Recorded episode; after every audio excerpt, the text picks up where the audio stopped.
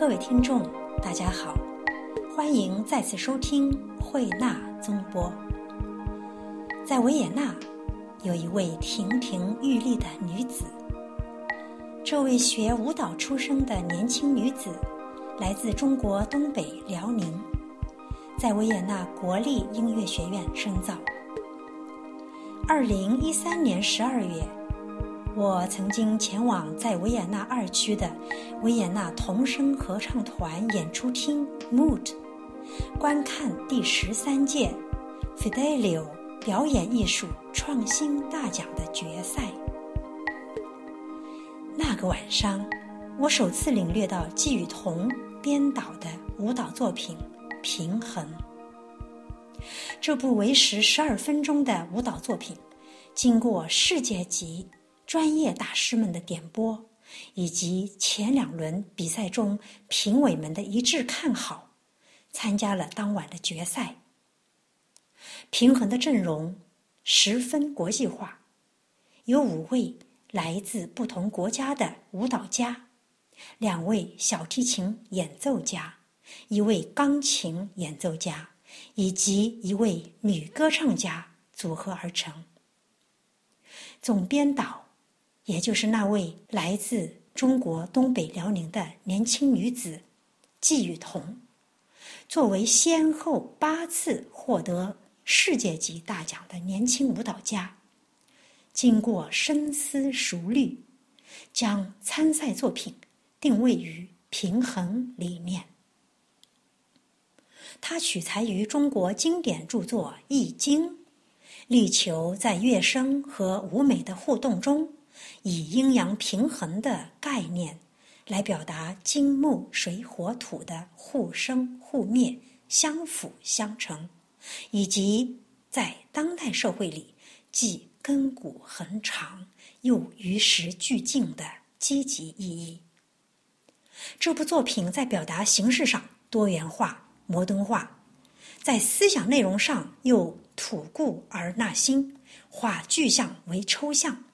整体风格如行云流水，似乾坤一致，令人叹为观止。在奥地利的专业舞台上一亮相，全场观众都痴迷了，如潮的掌声、欢呼，表达出他们对这样丰厚的人类文化底蕴的认同。相比之下呢，当晚其余的参赛作品语焉不详。让人如堕五里云雾，常常感觉要坐立不安，难以招架。或许我不能理解新潮的表演理念，但这些作品对人类所有基本审美意识的否定，还是折射出欧洲新生代的一种精神匮乏。观众面对这些不着边际、毫无逻辑。以脱离文化与传统为代价的标新立异之作，大约也有哀其不幸、恨其不争之心。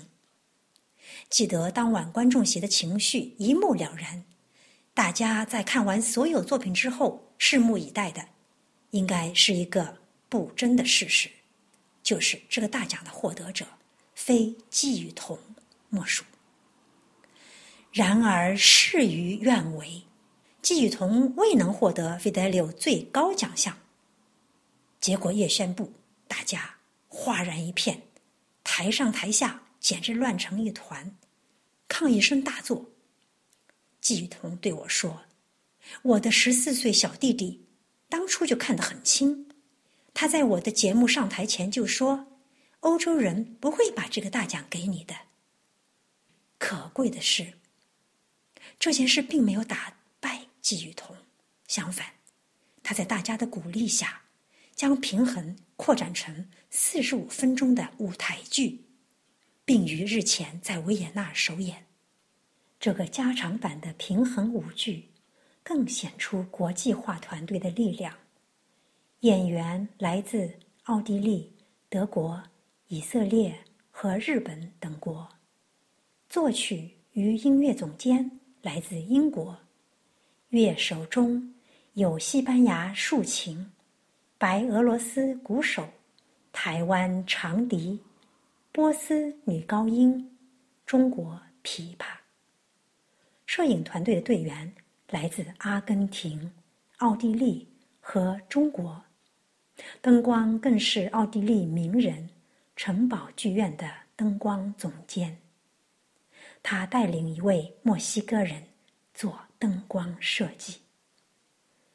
这样的团队更需要季雨桐的统筹能力。这位坚强的女子说自己是个孤独的战斗者。那些内心里的嘶嚎，在深夜里好比地狱里的折磨，但是他绝不言放弃。在欧洲主流艺术舞台上绽放的中国之花，必须历经水土不服，必须入乡随俗，那是件非常艰难的事情。但季雨桐正是在这条路上无所畏惧的走着。今天，慧纳宗波邀请到这位奇女子，让我们一起来听听对她的访谈。雨桐，你好。哎，你好，常老师。首先祝贺你编导的这台舞剧《平衡》首演大获成功啊！我看得非常激动，确实也是从内心里觉得这台节目精美绝伦啊。那么，呃，我想。请你为我们的听众讲讲，你当初是如何想到以《易经》为主题，在西方的舞台上用中国的哲学元素，呃，和西方的音乐表演来编写这出戏的？呃，而且你用平衡命名，你希望给人带来关于平衡的哪些思考呢？嗯，呃，首先非常谢谢常老师呢，啊，来采访我。我觉得呢，这是我的第一个作品，称不得称不上说是成功，因为我觉得，嗯，我还太年轻，然后这个舞剧只能说是，嗯，我的。开始吧，在我的艺术上、艺术道路上的开始。然后呢，我非常高兴，因为嗯，在我的背后很多很多人支持我，所以今天我才能站在这个舞台上为大家表演这个节目。其实这个节目真的非常不容易，我们演员从开始到现在一共排练。四个星期，其中每个演员只有十几天的时间在跟我在一起。我其实其他的舞蹈家、编导是跟舞蹈演演员在教室里面，他们流流汗、流泪，他们编出来的舞蹈。而我的这个平衡，它真的是在我脑子里面编出来的。我是用我的梦编的这个舞蹈，因为每次排练很少很少的人过来，八个我有八个舞蹈演员在舞台上，可是经常今天。有三个演员来这一边，明天另外其他的四个演员，而且我的舞剧要不断的去排，而且一一直要在不断的去继续往下编，不然我们时间就不够了。而且我的舞剧，我在他们来的时候，我是真的是看着他们的动作，他的他们的舞姿，用我的脑脑子里面的梦去编的这个舞蹈，去完成的这个舞蹈。所以说，这个对我们所有人来说都是挑战。刚刚的演出，我们所有的演员都是第一次，第一次从头到尾配合起来。这样说，真的对一个年轻的年轻的。嗯，怎么说呢？年轻的艺术爱好者对我来说真的是一个非常大的挑战。我为什么选选择平衡？我觉得，一个国家的发展，一个文化的，一个民族文化的传承，还有科学的进步，所有的东西都是需要用人去改变，要大家改变旧的思想，去转换新的创新、新的内容。对我来说呢，这就是一种融合。而这种融合呢，对我来说，我的理解就是平衡。然后呢？为什么我选择中国的哲学？因为我是中国人。我想我在中国学习到中国的文化，然后我现在在国外留学，在国外工作，我接触的都是外国人。我既然有这个条件，为什么不用我自己的根基来发展？中国，我我觉得用“发展”这个词呢太大了，因为我我一个人太小了。我是希望用我自己的一个小小的心去帮助很多很多在为艺术做贡献的人，因为很多在中国有很多的艺术工作者，可是他们没有我的这个条件。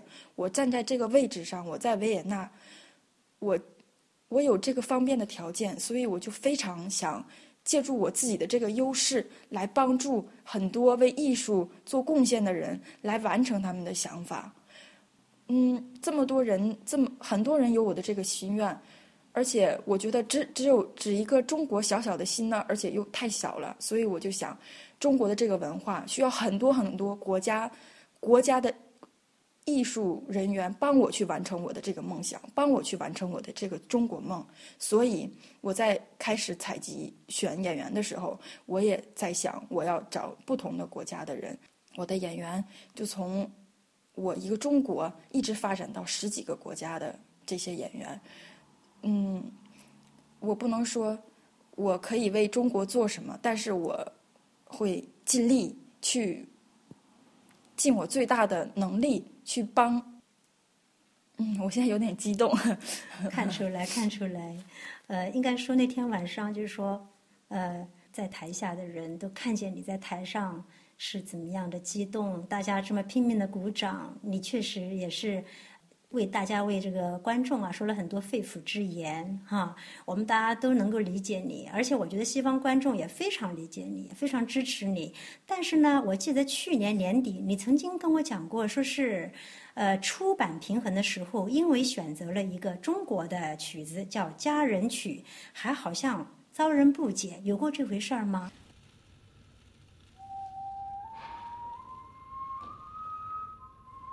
这个事情呢，怎么说呢？我用另一个方面去理解。嗯，其实呢，我们这个当时我们比赛的时候呢，所有的观众，嗯，包括评委，都非常的支持我们。就包括我们比赛之后，我从后门就是到演出的大厅里面，我把门打开的时候，所有的演员、所有的观众已经不看舞台上的表演了，全部在转过头来看我们。当时别人都说你们一定赢。一定会赢。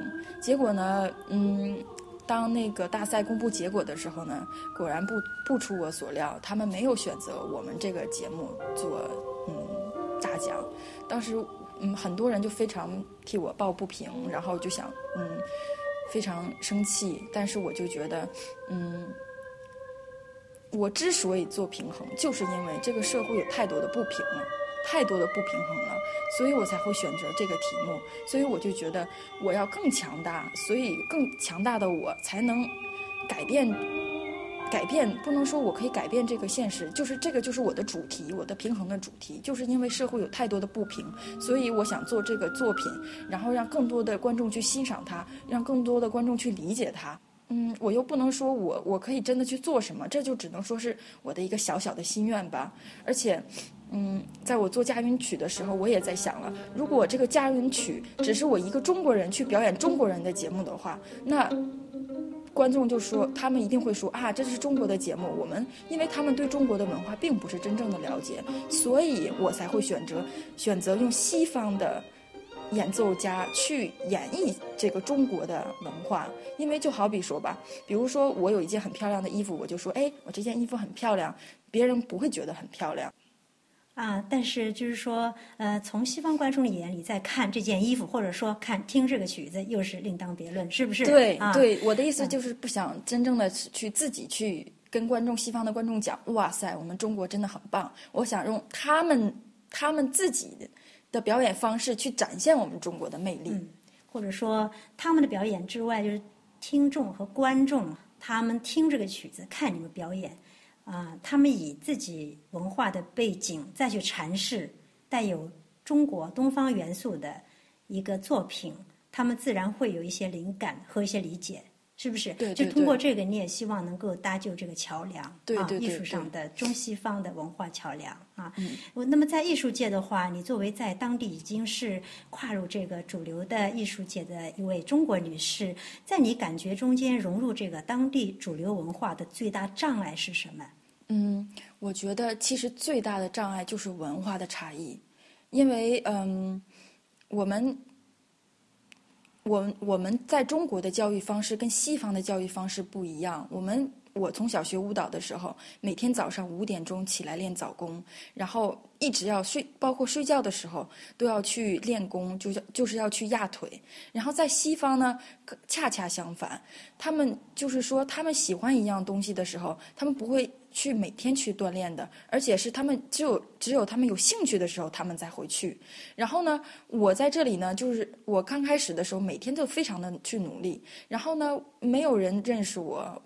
嗯，那个时候我就觉得非常非常的难。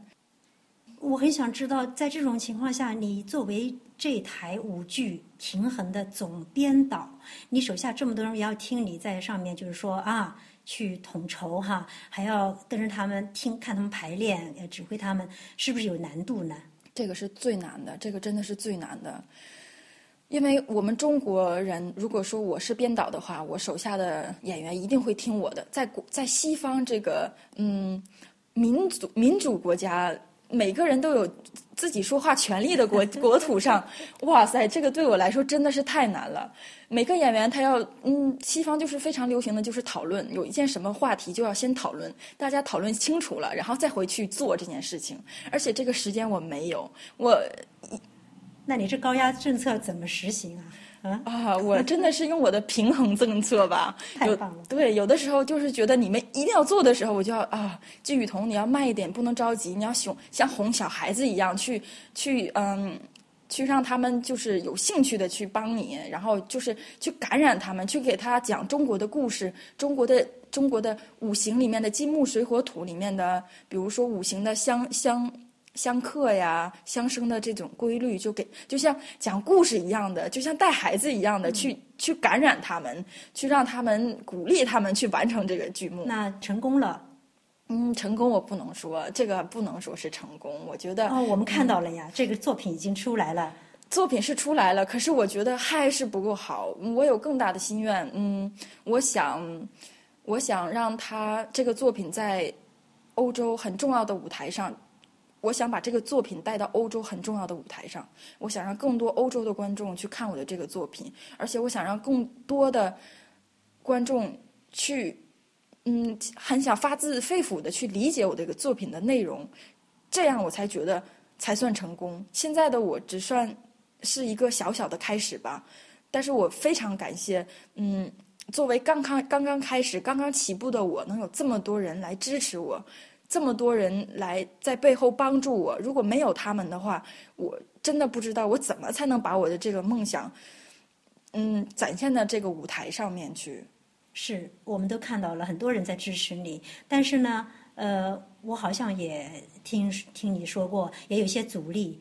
呃，不是百分之百的。作为一个移民在这儿，一个外来者哈，挤进他这个主流的舞台，可能中间还是出现一些不和谐的音哈音符。那么在这种情况下，你怎么对付这样心理上的一种一种冲击，或者说，嗯嗯嗯，对我来说，对我来说，这就是嗯五行的规律吧。五行有相生，五行有相克。然后呢，对我来说呢。往嗯，有的时候往往是这种相克才会冲击我，让我更加去努力，更加想去解决这个阻力，然后从而呢，我得到了更多的帮助。比如说，嗯，我在灯光上面我遇到了很大的问题，嗯，本来已经。我们已经商量好了，嗯，演出的政策，嗯，舞台灯光设计设计好了。可是，在一一天前，就刚刚好灯光出现了问题。所以说，那我没有办法，我就要拼力的。我在这个时候不能放弃，不能想哇，这个对我来说是太难了，是一种嗯折磨。我，但是我这个时候的我，首先要平静。然后要冷静去想思考，我怎样去解决这个问题。然后呢，我就通过我自己的这么多年在国家剧院的人脉关系，我把所有的信息发到了奥地利所有国家剧院、大大小小剧院的灯光设计师那里，把所有的信息发到我说我季雨桐平衡需要找灯光设计师。我真的没有想到，当时嗯，演出前两个小时的时候，我一直这个灯光没有解决。但是我当时也想，我不，我没有放弃，也没有什么对我来说是一个打击，因为我知道有相克就会有相生，我一定在最后的时候会有人帮我的。然后往就是在最后演出前的三十分钟，国家剧院的灯光总设计师，奥地利城堡剧院的灯光总设计师，他帮我完成了这个任务。就是说我平衡的首映是在奥地利城堡剧院灯光总设计师的帮助下完成的。这太让我激动了，这听起来简直是充满了玄学呀！啊，也就是说，你看他这个易经这种平衡这些东西。好像真的在啊，我觉得冥冥中帮助着你。对，我觉得人只要有希望，因为我当时就是觉得我有希望，我一定我一定可以的，因为这个这个就是人生的规律，这个就像五行易经中说的，你觉得现在它是是失去，或者你现在看到的有可能不是是不好的事情，或者是不完美的，但是往往是这个时候你学的东西越多，这个时候你经历的东西对你人生。将来的帮助会更大，是，没错。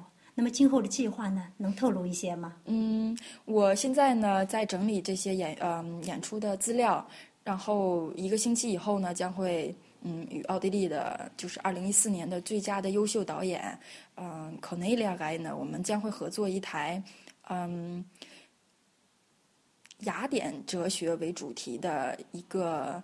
嗯，歌剧，然后呢，他邀请我第二次与他共同合作，嗯，帮他完成这个歌剧的舞蹈编导。同时呢，我也会在舞台上，嗯，为为观众嗯带来一点，带来一点更多的欧洲的古典的元素。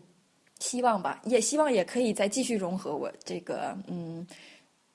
中国的这个哲学与对我下一步呢，就是想用西方的哲学、中国的哲学与雅典的哲学，嗯，平衡一下，不知道会擦出什么样的火花。很多思想的火花，古老的文化中间总会碰出很多思想火花的。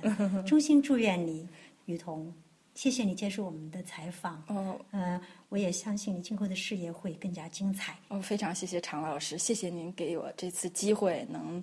嗯，接受您的采访，也希望以后我们有机会可以多多合作，也希望我们两个共同努力，可以为中国的文化还有中中国西方的文化做桥梁吧。谢谢，一定会的，很高兴，很高兴，谢谢你。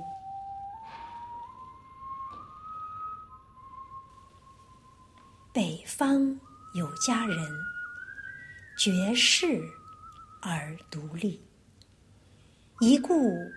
倾人城，再顾倾人国。宁不知倾城于倾国，佳人难再得。衷心祝福季雨桐。各位听众，今天的节目到此结束，感谢收听，下次再会。